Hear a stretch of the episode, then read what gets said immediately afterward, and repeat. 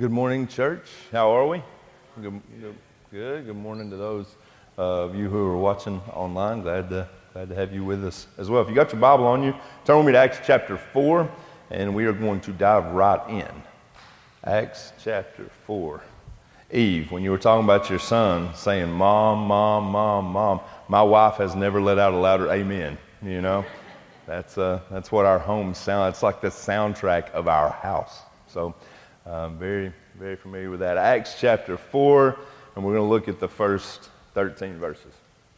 And this is how the text reads. It says, And as they were speaking to the people, the priest and the captain of the temple and the Sadducees came upon them, greatly annoyed because they were teaching the people and proclaiming in Jesus the resurrection from the dead. And they arrested them and put them in custody until the next day, for it was already evening. But many of those who had heard the word believed, and the number of men came to about 5,000. On the next day, their rulers and elders and scribes gathered together in Jerusalem with Annas the high priest, and Caiaphas, and John, and Alexander, and all who were of the high priestly family. And when they had set them in the midst, they inquired, By what power or by what name did you do this? Then Peter, filled with the Holy Spirit, said to them, Rulers of the people and elders, if we're being examined today concerning a good deed done to a crippled man, by what means this man has been healed, let it be known to all of you and to all the people of Israel that by the name of Jesus Christ of Nazareth, whom you crucified, whom God raised from the dead, by him this man is standing before you well. This Jesus is the stone that was rejected by you, the builders, which has become the cornerstone. And there's salvation in no one else, for there's no other name under heaven given among men by which we must be saved. Now, when they saw the boldness of Peter and John and perceived that they were uneducated, common men, they were astonished, and they recognized that they had been with Jesus. I have one other text, 2 Corinthians chapter 12, verse 9, and this is what the text says. It says, But Jesus said to me, it's Paul talking, Jesus said to me, My grace is sufficient for you, for my power is made perfect in weakness. Therefore, I will boast all the more gladly of my weaknesses, so that the power of Christ may rest upon me. Pray with me if you would. Father, we come to you in the name of Jesus, and God, I ask for your anointing. Uh, I want you to take over my mouth and say what you want me to say. Uh, I want the Spirit to move in our midst. I pray for those who are here uh, that you would give them ears to hear and eyes to see. Pray all these things in Jesus' name. Amen. Church, if I had a title for today's sermon, I think I would call it Making Peace with Insecurity making peace with insecurity. The subtitle might be uh, The Things We Don't Like About Ourselves and How God Still Uses Them. Uh, it's kind of a long title, if I'm being honest. All of us have things about ourselves that we're insecure about. Uh, we all have things about ourselves that we don't like. Some of us think we're uh, too tall, too short, too fat, too thin, too ugly, or too old. We don't like the way we look. We don't like the way we act. We don't like the way we talk. We, we can be uh, really petty when it comes to, uh, to thinking about ourselves. It seems like uh, everybody else out there uh, seems smarter than us, like better looking than us, more talented than us. I think most people tend to struggle with either self doubt or narcissism. Like they either only see their faults or they never see their faults. But I have good news for you today, church, and here it is. In the kingdom of God, weakness is valuable. Vulnerability is valuable. Insecurity is valuable. The Bible doesn't say that the power of God is made perfect in our talents but it says the power of God is made perfect in our weakness. It is through our insecurities that God often reveals his all sufficiency. What I'm trying to say to you, church, and Paul said it much better than I'm saying it, is that ultimately, when we are weak, our God is strong. In the passage we just read from the book of Acts, and it's a, it's a good one, P- Peter and John had just finished healing a guy at the temple, right outside the temple, at a place known as the Beautiful Gate. There was a man who couldn't walk. They spoke to him, and he was able to walk. And at this time in history, Jesus, we're just weeks out of Jesus having been crucified and raised from the dead, and a Christian revolution was starting to uh, raise up or be raised up in Jerusalem, and it was driving the Jewish elite mad. I mean, the leaders of Judaism there in Jerusalem were shook to the point that they had Peter and John arrested. And so uh, they brought Peter and John out. They gathered like this whole big congregation, this like you know, whole tribunal of people that included the high priest, Caiaphas, his whole family was there. All the elders, all the Jewish leaders gathered. They walked Peter and John out from their jail cell, and then they gave them an opportunity to share. And ultimately, they asked them what I believe to be relatively simple questions. They said, By whose name and what power are you healing people? Peter, keep in mind, just a few weeks before this, had publicly denied Jesus three times. And yet now the Holy Spirit came upon him and he stood before the people and he boldly proclaimed, If you want to know how we're healing people, we're healing them in the name of Jesus of Nazareth. He's the stone that you all rejected. He's become the cornerstone. And now salvation can be found in no other name but the name of Jesus. Now, what you got to understand, church, is Peter was a country boy. Okay? He had been a fisherman his entire life. He spoke with a poor man's accent. He was a member of the working class, and yet here he was preaching the gospel to Jewish royalty. He's wearing rags, they're wearing robes. And yet he preached with such conviction and such authority that all the people who were there said, These guys must have been with Jesus because there's no way that uneducated, ordinary men should be able to sound like that. There's no way that they should sound so eloquent, so brilliant. There's no way that they should carry so much power. You got to think about it. If Peter and John had been philosophers, like if that had been their jobs, nobody would have been surprised by their eloquence. If they had been politicians, no one would have been surprised with their boldness. Like if they would have been, if these two guys had been really well educated, nobody would have been surprised by their brilliance. But they weren't those things. And something about who they weren't made space for Jesus to reveal who he was. Something about their weaknesses actually shined the light on Jesus and let Jesus come in and speak his strength to those people. I really think that these were probably things that Peter was insecure about. Like, I think it's possible that Peter was insecure about his lack of education. I think it's possible that Peter was insecure about the way he talked. I think it was possible that Peter was insecure about where he came from, but God used Peter's insecurities to display his glory. And he'll do the same thing with us if we'll let him. He, used, he took Peter's weakness and he used it to display his strength. Too many people let their insecurities drive the train in their lives. Can we own up to that?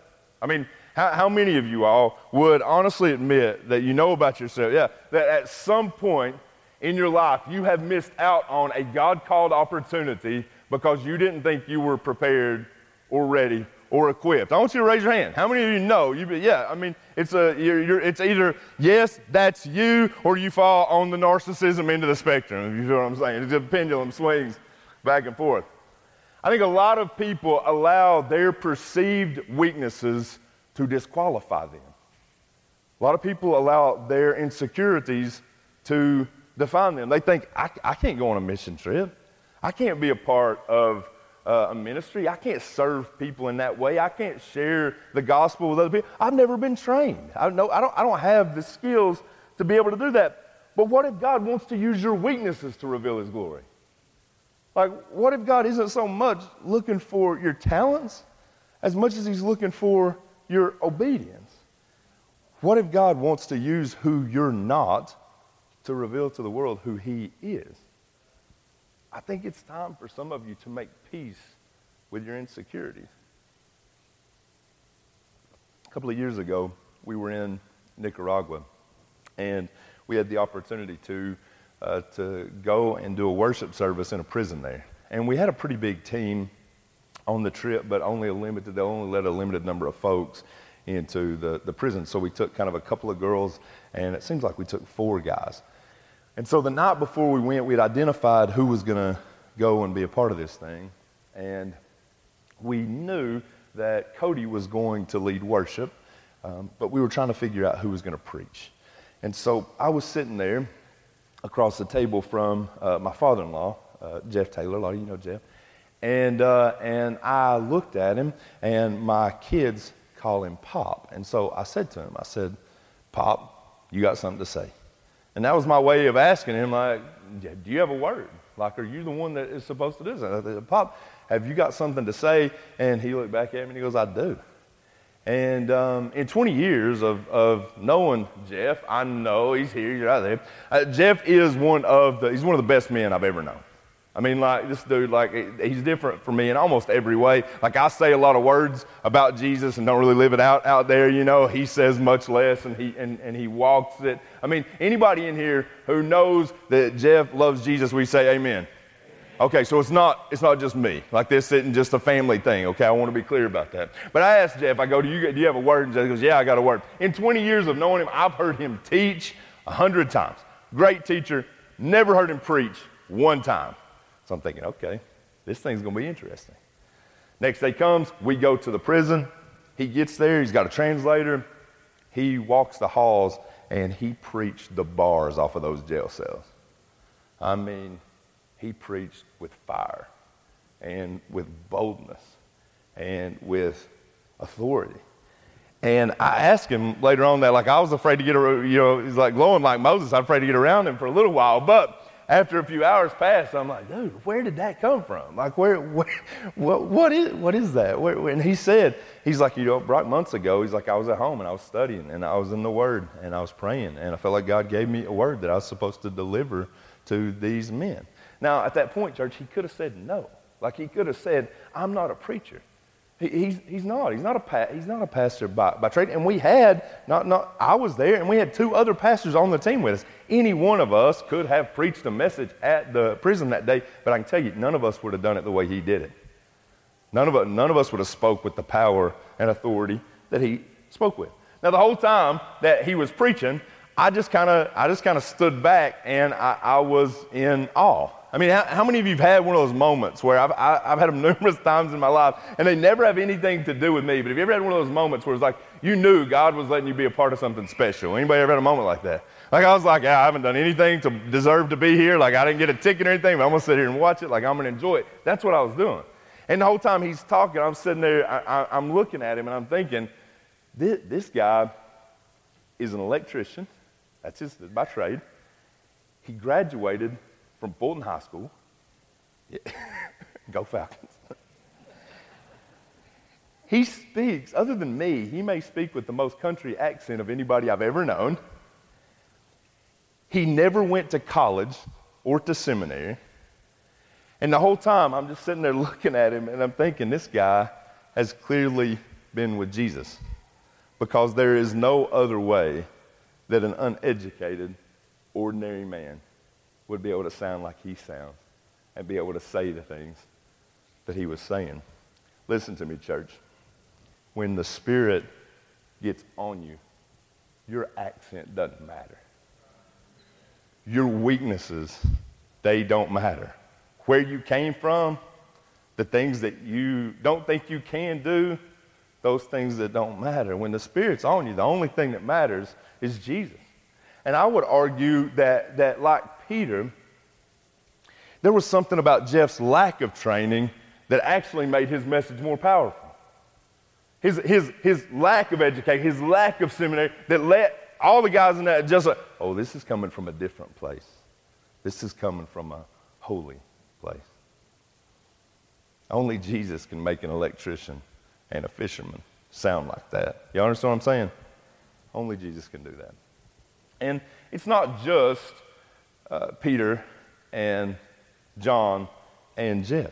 I mean, if I'm honest with you, and I think y'all probably know this about me, my whole ministry has been built on this premise that God's power is made perfect in my weakness. Like everything I do, if, if I didn't believe that to be true, there's no way that I would be doing what I do for a living.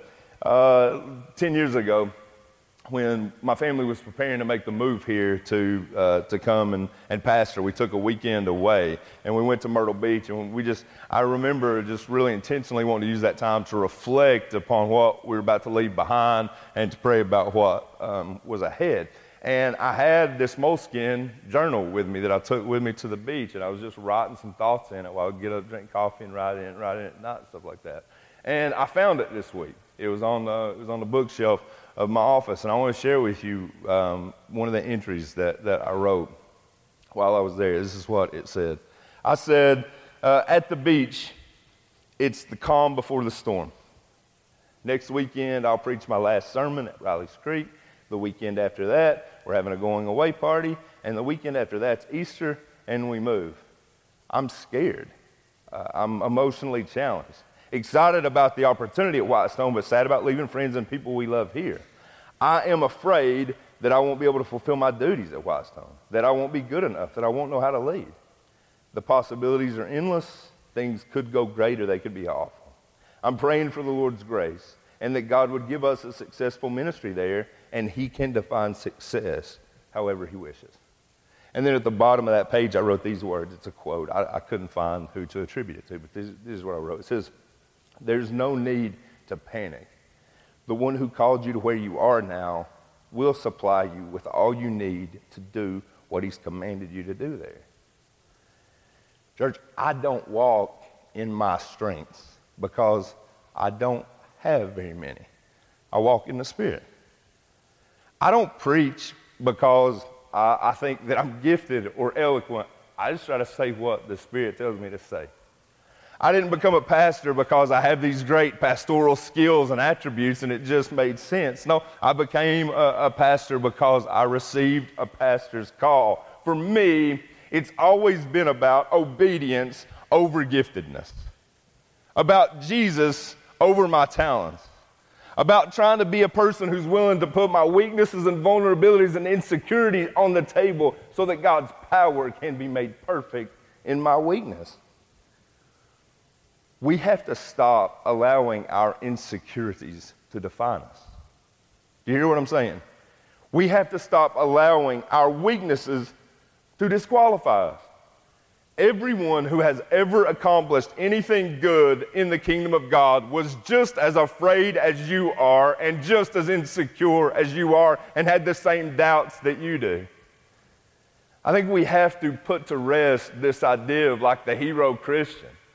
You know that there are people out there and they're making these decisions and they're taking these steps that we have no business taking. No, when Peter stood up and he preached with that boldness, he was afraid. And when Jeff preached in the jail cell, he was afraid. And when I moved my family here to pastor this place, I was afraid, but we didn't allow that fear to stop us from being obedient. Because the evidence of grace on our lives is that in our weakness, our God is made strong. Like that's something that makes us different than the world. Like the world out there is like, hide your insecurities, hide your weakness, only display your talents, only tell people the things that you're good at. That's not how it is in the kingdom. That's not what the Bible says. The Bible says we put our weaknesses out there, and in our weaknesses, His power is made sufficient. Like Paul, as believers, I think we need to be the kind of people who are just constantly saying, hey, these are things that I struggle with. These are areas that are weak. We boast all the more gladly in our weaknesses so, like Paul said in 2 Corinthians chapter 12, verse 9, so that the power of God may come to rest on us. In the Old Testament, book of Exodus, you know, God, y'all know the story. God called Moses to go to Egypt and to, uh, to free the Israelites from Egyptian captivity. Like, even if you don't read the Bible, most of you saw Prince of Egypt. I know how it goes, okay? And so, you know, Moses goes and he has the encounter with the the Pharaoh, and there are plagues, and then the, the sea parts. Like this is a story that you're familiar with. Part of it you may not know, though, is that Moses really felt ill equipped to lead. Okay? Like a lot of the Old Testament, a lot of people think Moses wrote several books in the Old Testament, but when God first called Moses, he didn't think it was supposed to be him. I want you to, to see this exchange between God and Moses. Exodus chapter 4, verses 10 through 12. Here, I think we learn uh, of Moses' insecurity. Exodus chapter 4, 10 through 12, and this is what it says. But Moses said to the Lord, O my Lord, I'm not eloquent, either in the past or since you've spoken to your servant, but I'm slow of speech and tongue. Then the Lord said to him, Who's made man's mouth? Who makes him mute or deaf or seeing or blind? Is it not I, the Lord? Now therefore go, and I'll be with your mouth and teach you what you shall speak. A lot of people think that Moses might have stuttered. You know, he may have a stutter. Or that he had some kind of uh, speech impediment. And, and you all know that a lot of folks who, who deal with those kind of things, who deal with speech impediments and stuff like that, like if they're nervous or they're trying to speak in front of a crowd, it just makes it worse. Like it magnifies it. And so when God says, hey, you're going to go and you're going to be the voice of this whole movement, Moses is like, it's not me. Like you, you've made a bad decision. I don't know if you remember God, but I don't talk very well. Like my speech is like that. You got to pick somebody else. And God essentially looks at him, church, and listen to what God says. He says to him, Moses, who made your mouth? Who made all the mouths? What are you insecure about? I formed you in the womb. And don't you know that if I called you, I'm going to equip you? And if I tell you to go, I'm going to go with you. He goes as far as saying the text, he goes, I'll be your mouth. I'll tell you what to say. All you got to do is say what I tell you to say. Didn't matter that Moses stuttered.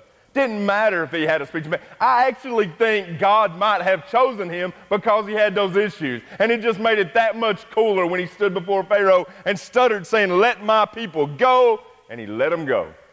People go, This guy's the leader of the movement? This guy can't even talk. Let people know who was in charge. Let people know that it was God who deserved the glory and not Moses. Because it was God who deserved the glory, not Peter. It was God who deserved the glory, not me. God who deserved the glory and not Jeff. Church, I want to I want to ask you.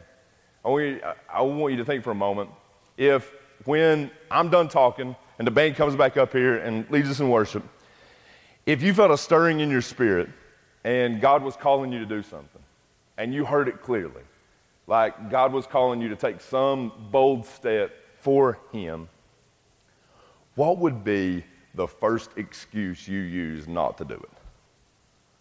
To, I'm just trying to get you to think about your insecurities. Like, I don't know what your insecurities are. I know what mine are. But if God called you to do something bold, like, what would be the first thing you'd write on the line and go, God, I can't do that because of this?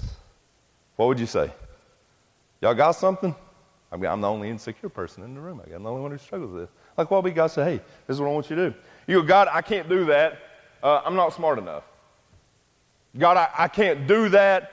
I haven't been a Christian long enough. God, I can't do that. I don't know the Bible well enough. God, you know I can't do that. I get nervous in front of people. I get nervous in front of crowd. God, I can't do that. I'm too old. God, I can't do that. I'm too young. God, I can't do that. I've made too many mistakes. You know my past. God, I can't do that. I don't have the right skill set. Nobody's trained me to be able to do it. Church, whatever you'd put on that line, I want you to hear God say to you specifically and exactly what he said to Moses Who made your mouth? I, I know you. I formed you in the womb. I know every strength you have and every weakness. I know every mistake that you've ever made and every time you've heeded my voice and every time you've denied my voice. I know there's I, I know every I know you better than you know you. And if I've called you to do something, don't you think I'm going to equip you to do it? And if I've asked you to go, all you really need to know, I'm going to go with you. I'll be beside you. Church, it's time to make peace with your insecurities. Stop, stop letting your weaknesses drive the train in your life. Because in the kingdom of God, our weaknesses are, are valuable.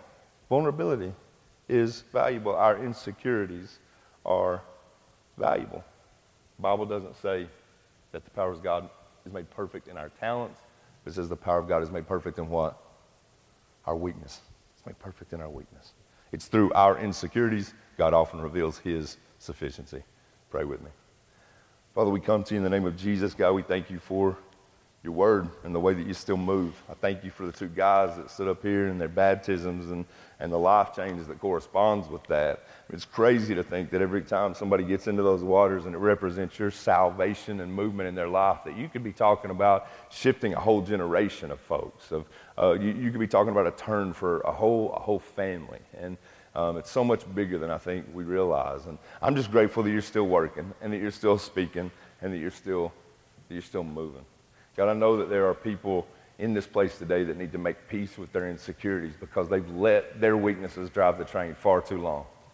Let them lay them before you. Whether they come to the altar and lay them down or whether they do it from their seats, I pray that they would just, they would just put their weaknesses in your hands and God, that you would take them and let your power be made perfect in those places. Let them know that a lot of the things that in the past they thought maybe disqualified them are actually the things that you're most excited about using. Move, speak, it's in Jesus' name we pray. Amen.